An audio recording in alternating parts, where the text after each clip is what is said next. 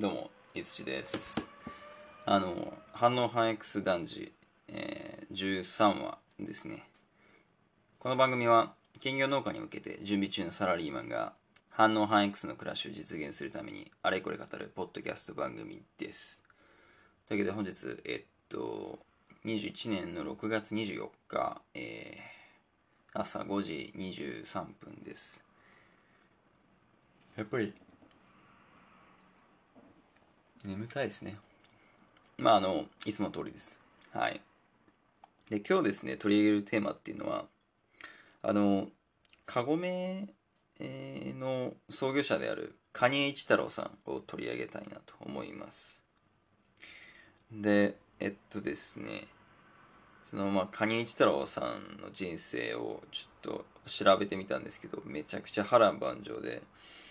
で、まあ、すごく濃密なんで、まあ、ちょっとその、どのくらい時間かかるかわかんないんですけど、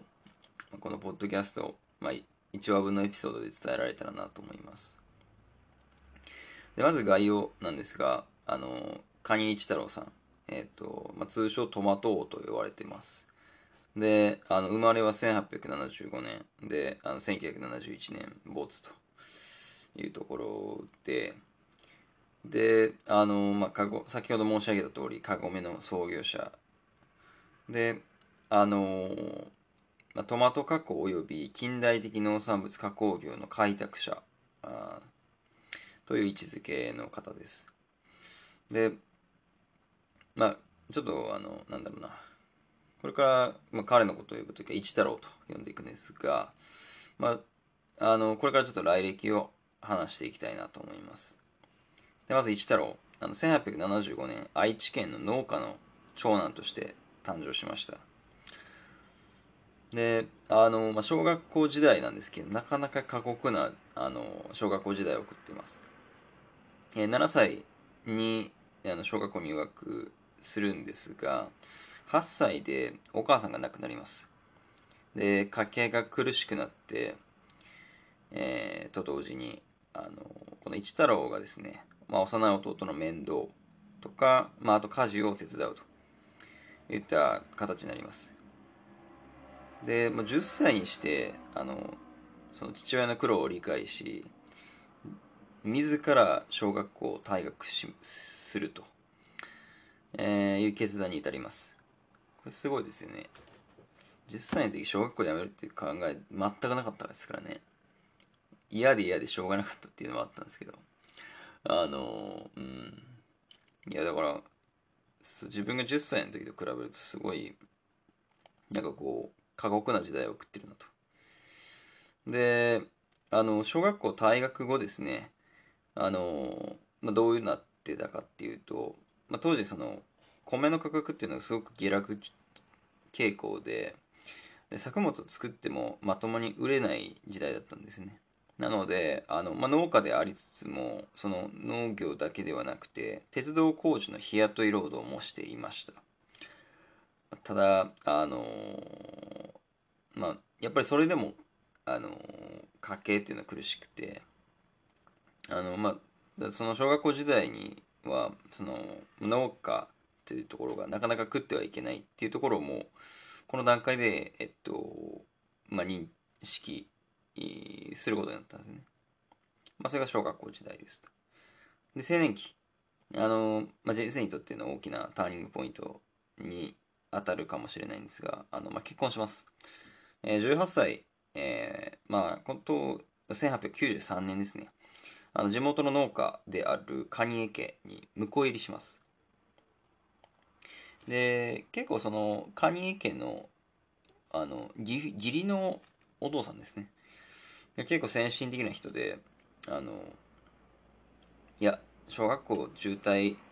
したんだけれども一回あのまあ私塾に通ったらみたいな勧めを一太郎にするんですよね。で、まあ、その勧めに従って日中は畑仕事をしつつ夜中は私塾に通うと。そういう風な生活を送りました。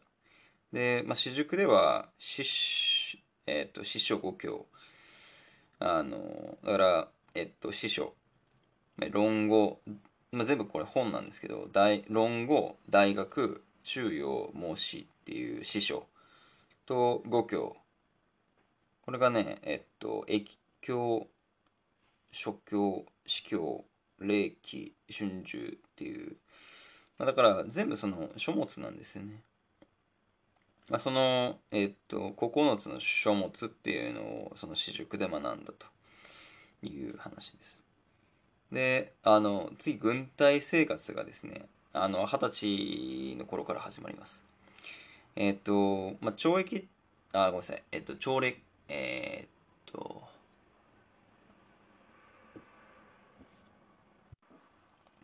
えっとですね、二十歳の頃に徴兵されます。で、まあ、1895年なんですが、徴兵されて、名古屋6連隊へ入隊します。で、まあ、3年間、あの、えっと、まあ、えっとですね、まあ、徴兵、えー、されて、軍務について、で、そこ、ここが一番のターニングポイントで、当時珍しかった西洋野菜との出会いを果たすのが、この軍隊生活の中でなんですよね。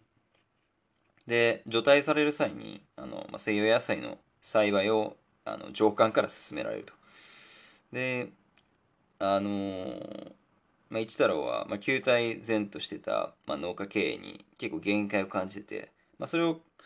あのー、あ、これはすごいいいアドバイスだなっていうふうに受け取って、で、まあ、あの、ふるさとで、実際にその西洋野菜の、あの、栽培にあのー、進めていくことになります。これは、その、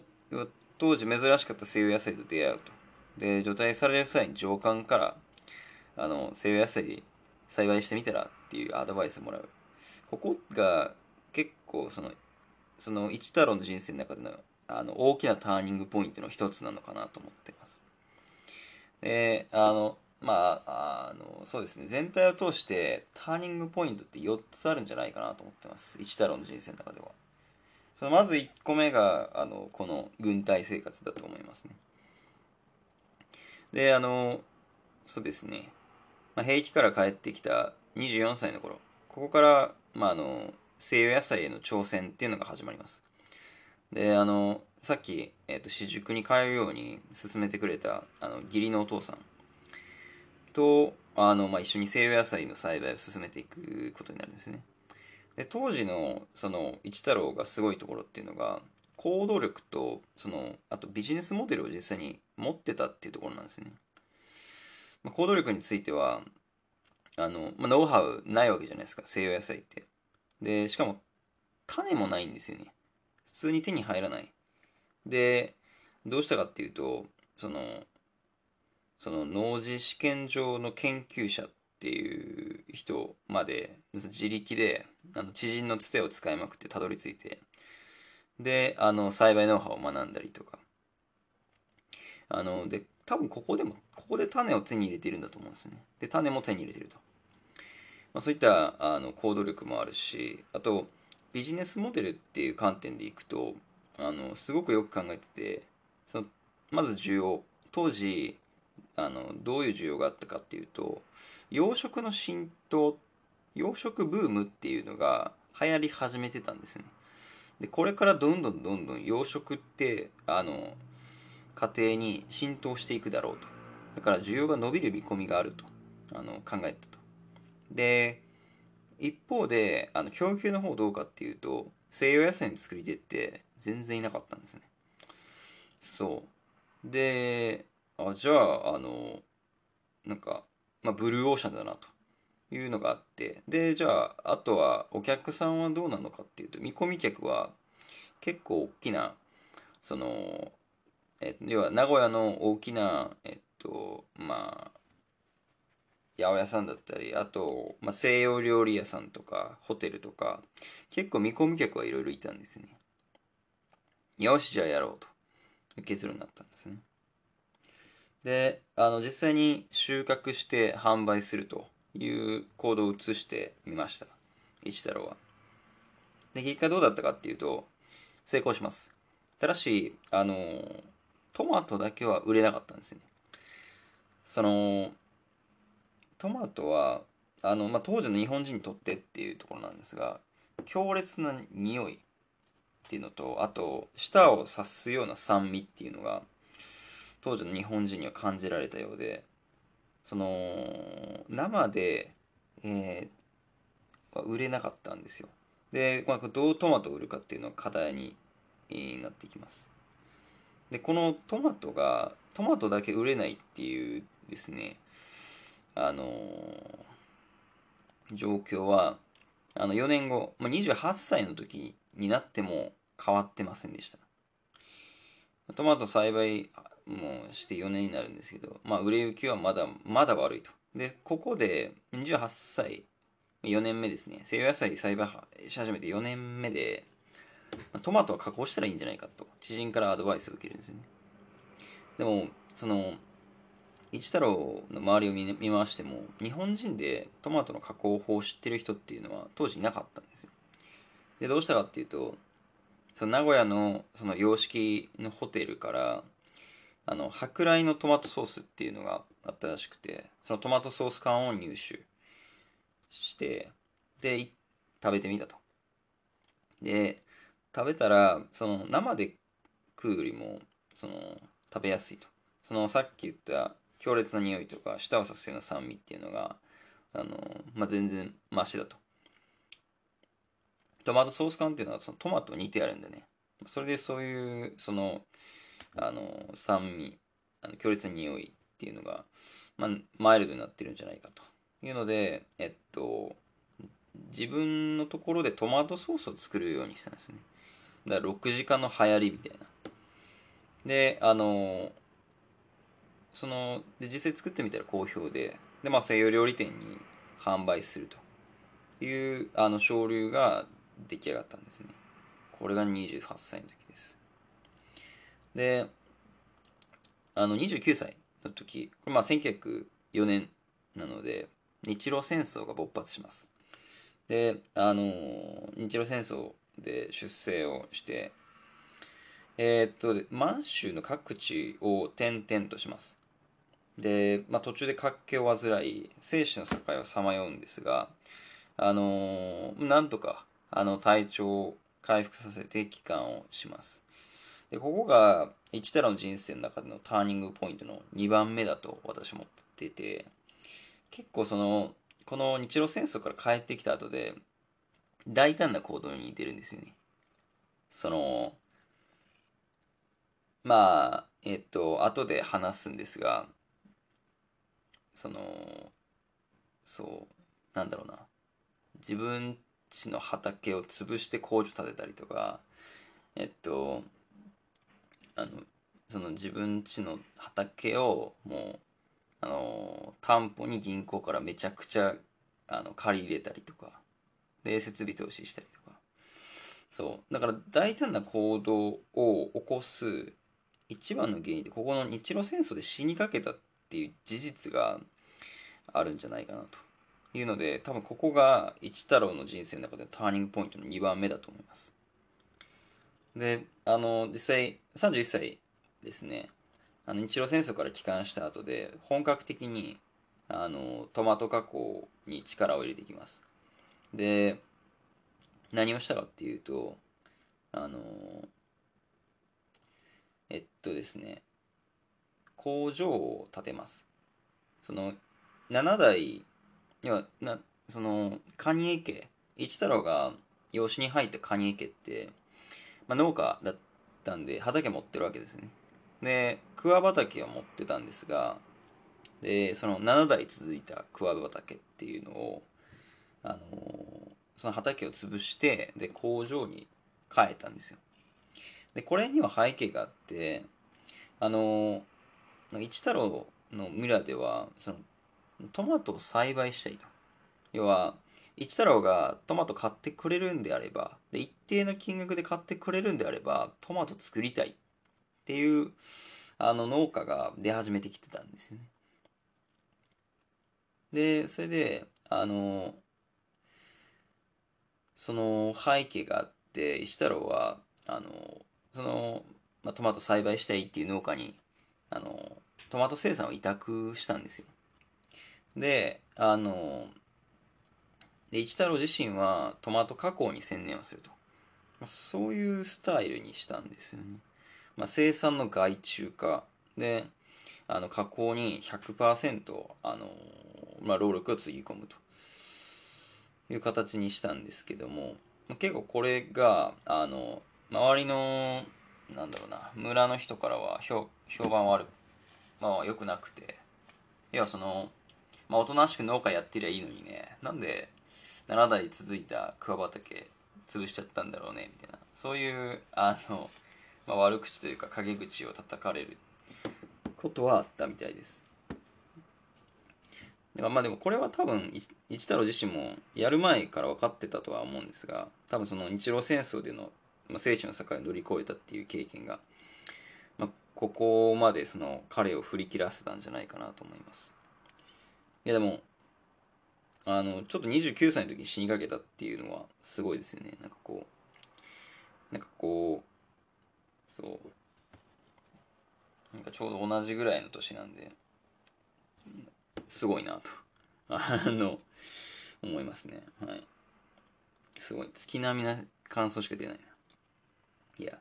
で、まあ、これが31歳の時ですね。トマト加工を本格化しだした。で2年後の33歳の時にあのトマトケチャップを初めて量産か量産した日本人になります。でトマトケチャップってこれ私知らなかったんですけどその結構舶来品を使わなきゃいけないケースっていうのがあるみたいで材料にシナモンとかナツメグとか胡椒とかっているんですよね。でまあその1908年まではあの日本人が量産化した例っていうのはなかったんですよ。その輸入しないといけないものがあったから。でもまあ一太郎の人脈で、まあ、それをカバーできたんでしょうね。でまあそれがあの33歳の出来事ですと。で37歳から多分これ人生のターニングポイントの3つ目だと思うんですがあのすごい不況。でかつライバル企業の続出っていうのに悩まされます。でえっとですね。これだ37歳の時は千そうですね。1912年とかそこらへんか。これそのライバル企業の続出っていうのがですね、多分彼の中ではすごく危なかったんでしょうね。その、結局、一太郎のやってるトマト加工のビジネスっていうのは、高度な設備を必要としなくて、日雇い労働者によって成り立つビジネス、まあ、労働集約的なビジネスなんですよね。で、かつ、あだから、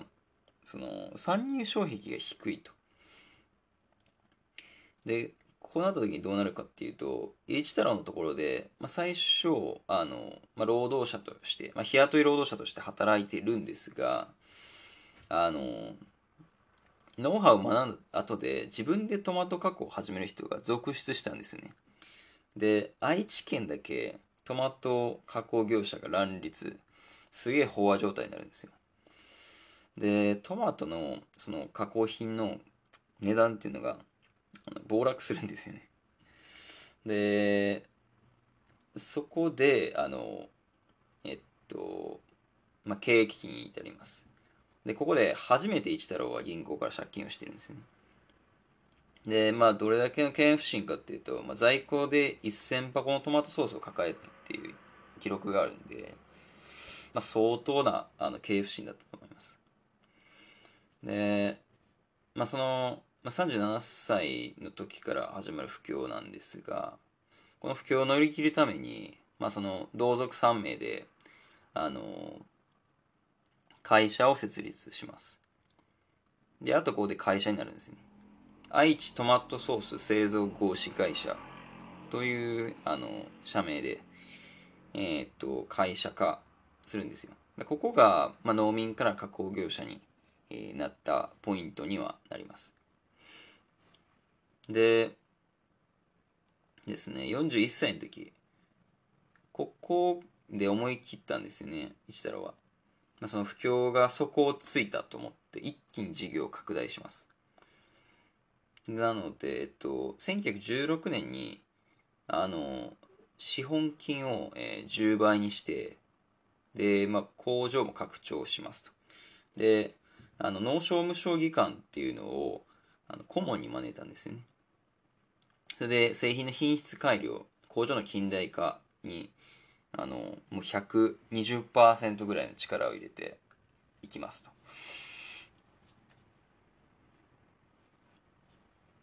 で、あの、1919年ですね、45歳の時に新工場を設立、建設して自動裏ごし機を導入します。あの、えっ、ー、と、45歳の時が、えっと、ま、さ、なんだろうな、えー、っと、まあ、ちょっと前にも触れたんですが、あの、自分ちの田畑の大半を担保に銀行から借り入れます。で、借り入れた金で700坪の工場の建設するんですよ。で、何の工場かっていうと、その、あの、裏ごしをするんですよね。あの、トマト、ソースの、そのトマトについて。で、それを、あの、今までは、その、行員が足でペダルを踏むっていう、まあ、半機械みたいな形にしてたんですが、それを完全に機械化するっていうので、まあ、自動裏ごし機っていうのをあの導入しました。そう。で、だからこの37歳から45歳っていうところ、その不況、ライバル企業続出、経営危機で、あの、タイミングを見計らって、あの、事業拡大、で、さらに、えっと、その新工場建設して自動裏ごし機を導入すると。この一連の流れのところが、そのターニングポイント、人生の中の3つ目だと思っています。ここでなんかこう、カゴメのベースがやっとできたなっていうところだと思いますね。で、まああのそうですね、あの50代からは結構本業以外にも力を注いでて、地方政治家として、あの、頭角を表していくと。で、その、これ、上野村ですかね。の、えっと、まあ、村会議員、村の会議員4年務めたりとか、まあ、あと、愛知県の県議会議員っていうのも2期連続で務めてて、8年やってるんですよね。そう。まあ、そういったその、政治家として、あ役目を果たしていくっていうところもありました。で、えっとですね、また戦争が絡んでくるんですが、一太郎66歳の時に太平洋戦争が勃発します。で、太平洋戦争始まると、あのえっとですね、あのトマト加工の工場がですね、ま、軍事調達工場に変えなくちゃいけないんですね。変えざるを得ないというところで、で、あの、まあ、航空機の部品を製造することになりました。これ多分辛かったと思いますね。あのそう。まあ、あの、今まで自分の積み上げてきたものっていうのを、あの、トマトで食っていくんだってずっと長年、もう60歳、そうですね、までやってきたのに、なんかその、それを、あの、まあ、あの、強引に返させられて、で、まあ、それを仕方なくこう言われた通りに作らなきゃいけないっていう、なかなかに精神的に辛かったんじゃないかなと思います。で、70歳の時に終戦。1945年なのかな。そう。あの、終戦して、で、まあ、事業再編に移っていきます。事業再建か。で、あの、一太郎の工場の時の、まあ、その、戦争での被害っていうのは、あの、すごく少なかったんですよね。あの、2拠点だけで、その2拠点以外の工場っていうのはほとんど、あの、無事だったと。で、持ってた工場っていうのを、まあ、フル稼働させる。で、フル稼働させて、まあ、戦後の、あの、その食料不足の状況っていうのの改善に、あの、まあ、こう、努めていく。まあ、それがその、終戦後の話になってきますね。で、あのー、石太郎晩年ですね。あのーまだこれ社長やってます。で、えー、っと、82歳。この時もまだ社長やってるんですが、82歳にして、あの、米国の視察に行きます。で、あの、1957年のことなんですけれども、まあ、一太郎米国に渡って、トマトの栽培地とか、あと加工工場の見学をします。で、あの、一太郎が最初に育てたトマトの品種っていうのが、あの、ポンテローザっていう米国の品種なんですよね。で、まあ、あの、一太郎自身は、その、まあ、米国が一応、あの、トマトの、あの、ふるさとだという認識を持ってたみたいで、で、まあ、実際に、まあ、行ってみたいという気持ちは前々からあったんでしょうね。で、1957年、だまあ終戦から12年かな、経っていくと。で、まあ、そこで見たものっていうのは、加工工場、まあ、米国の加工工場の圧倒的な生産量。で機械化の進展度そこに刺激を受けたらしいんですよ。これが多分あの一太郎の人生の中でのターニングポイント4つ目だと思います。82歳にしてターニングポイントまだあるっていう。でなんか当時のその視察の記述みたいなのが残ってるんですが見てて面白いのはあのすごくそのえっとですね面白いことが書いてあってそのまま読むとえっとですね当時のえっと1974年か。のあの時事通知時事通信社のえっと記録を読むとこの見学旅行には訪問された先の方がまず驚いたようである。82歳の老人が杖も引かずはるばる日本から訪ねてきてしかも物見湯さんではなく農場や工場を意欲的に見て歩くのだから驚くのが当たり前である。ハインツ、リビー、リッチモンド、デルモンテ、コント・デーナ、キャンベルなど普通は同業者の来訪を嫌うアメリカの大手も一太郎の門の前には一太郎の前には門戸を閉ざさなかった。っていう記録がありまして。なんかこうありたいですよね。82歳になってもその何かを意欲的に探求し続ける。このあり方っていうのはなんかこうすごい自分の中で憧れるというか多分誰しも憧れるんじゃないかなと。82歳でもバリバリ現金現役やってますっていう。で実際あの当時82歳の一太郎っていうのはバリバリ社長業まだやってたんですよ。であの貪欲にその、まあ、米国で学んだことっていうのをあの今度日本に持って帰るんですね。学んで日本に持って帰ってくる。でですねあの、まあ、米国に戻った一太郎はそう組織体制もそうなんそうだしあと米国で見たその加工工場のを全部入れようとしたんでしょうね。工場の一切を改めるように命じたらしいです。であの、まあ、米国視察から6年後の88歳の時にあの社長業を引退します。その社名をえー、っとですねその愛知トマトソース製造株式会社から、えー、っとカゴメ株式会社に社名変更してで50年勤めた社長業を引退して自らは会長職に退くと。すごいですよね。こうなかなか。そう。だ39歳に会社作ってで